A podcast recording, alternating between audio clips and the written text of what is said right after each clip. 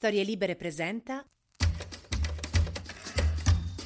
7 novembre 2022, io sono Alessandro Luna e queste sono le notizie del giorno.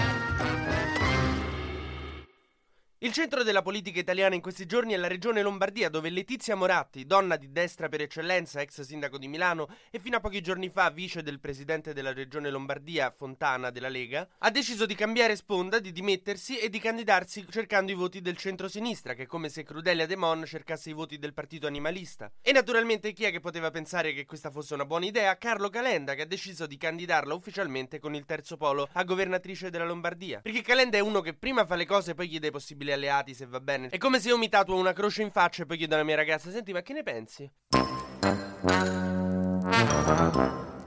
Questa candidatura ha avuto l'effetto di far incazzare un sacco quelli a destra che dicevano senti ma stavi con noi fino a ieri ma ti pare che te ne vai e di base è questo il senso. Lei aveva accettato di fare l'assessore alla salute della regione Lombardia dopo le dimissioni di Gallera perché poi il centrodestra l'avrebbe candidata a governatrice. Mi sa che ha capito che non sarebbe andata così infatti si è buttata sul centro-sinistra come Rosa si è buttata sulla zattera del Titanic. E qui arriviamo a una delle cose che io adoro di più della politica, cioè quando uno è costretto magari a fare una scelta politica perché eh, non ti candidano di qua quindi devi andare di là e però devi spiegare ai giornali e ai cittadini che hai avuto un sincero cambio che in realtà non c'è mai stato d'anima, no? Cioè, ah, adesso in realtà vedo le ragioni del centro-sinistra quando in realtà è tipo perché solo là te candidano. E questa è un po' diciamo la cornice dell'intervista a Letizia Moratti che c'è oggi su Repubblica, in cui ci spiega di come da Margaret Thatcher della Lombardia si sia folgorata sulla via del Nazareno. La cosa più carina è che dice che si candida con l'obiettivo di riportare la Lombardia in Champions League, che in effetti, povero, da fanalino di coda dell'Italia la Lombardia ha bisogno di qualcuno che la riporti in Champions League. Io l'altro giorno a Stazione Termine ho visto dei campani, dei lucani e dei calabresi che mettevano insieme delle cibarie,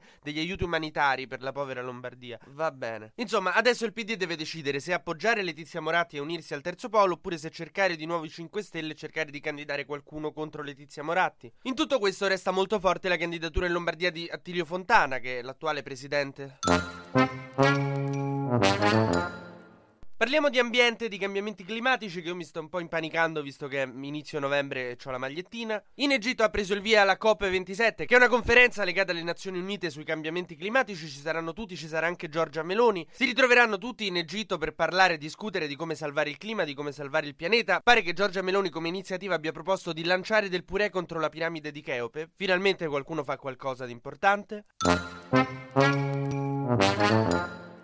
Mentre ieri sulla questione migranti è successa una cosa un po' brutta, cioè a Catania una nave dell'ONG è stata fatta attraccare, ma sono stati fatti scendere soltanto donne, bambini e gente che stava male. Quindi c'è stata una sorta di selezione a bordo in cui hanno deciso chi stava male davvero e chi invece poteva rimanere lì sulla nave, che in realtà dovrebbero tutti scendere, poveri cristi. E insomma mi sorge un po' il sospetto che questi migranti siano stati selezionati con lo stesso criterio con cui mia madre decideva se dovevo andare a scuola o no. E qua, fammi sentire, c'è cazzo, va a scuola. Eh. Solo che il Papa ha praticamente dato ragione al governo Meloni perché ha detto bene che abbiamo fatto sbarcare questi qua, ma l'Italia non può far nulla se non c'è un accordo a livello europeo, ha detto il Papa. E Salvini ha ringraziato il Santo Padre per le sue parole, che di base quando Salvini ti ringrazia è un po' come quando fai un tweet contro la cancel culture e Salvini ti ritwitta.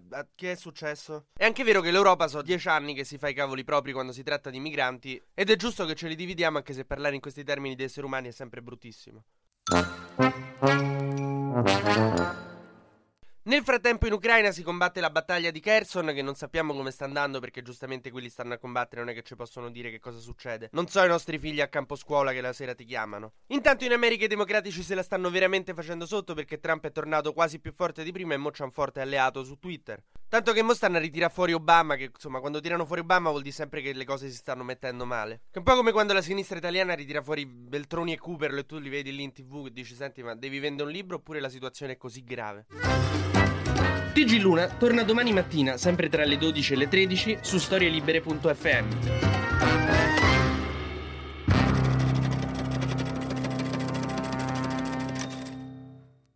Una produzione storielibere.fm di Gianandrea Cerone e Rossana De Michele. Coordinamento editoriale Guido Guenci.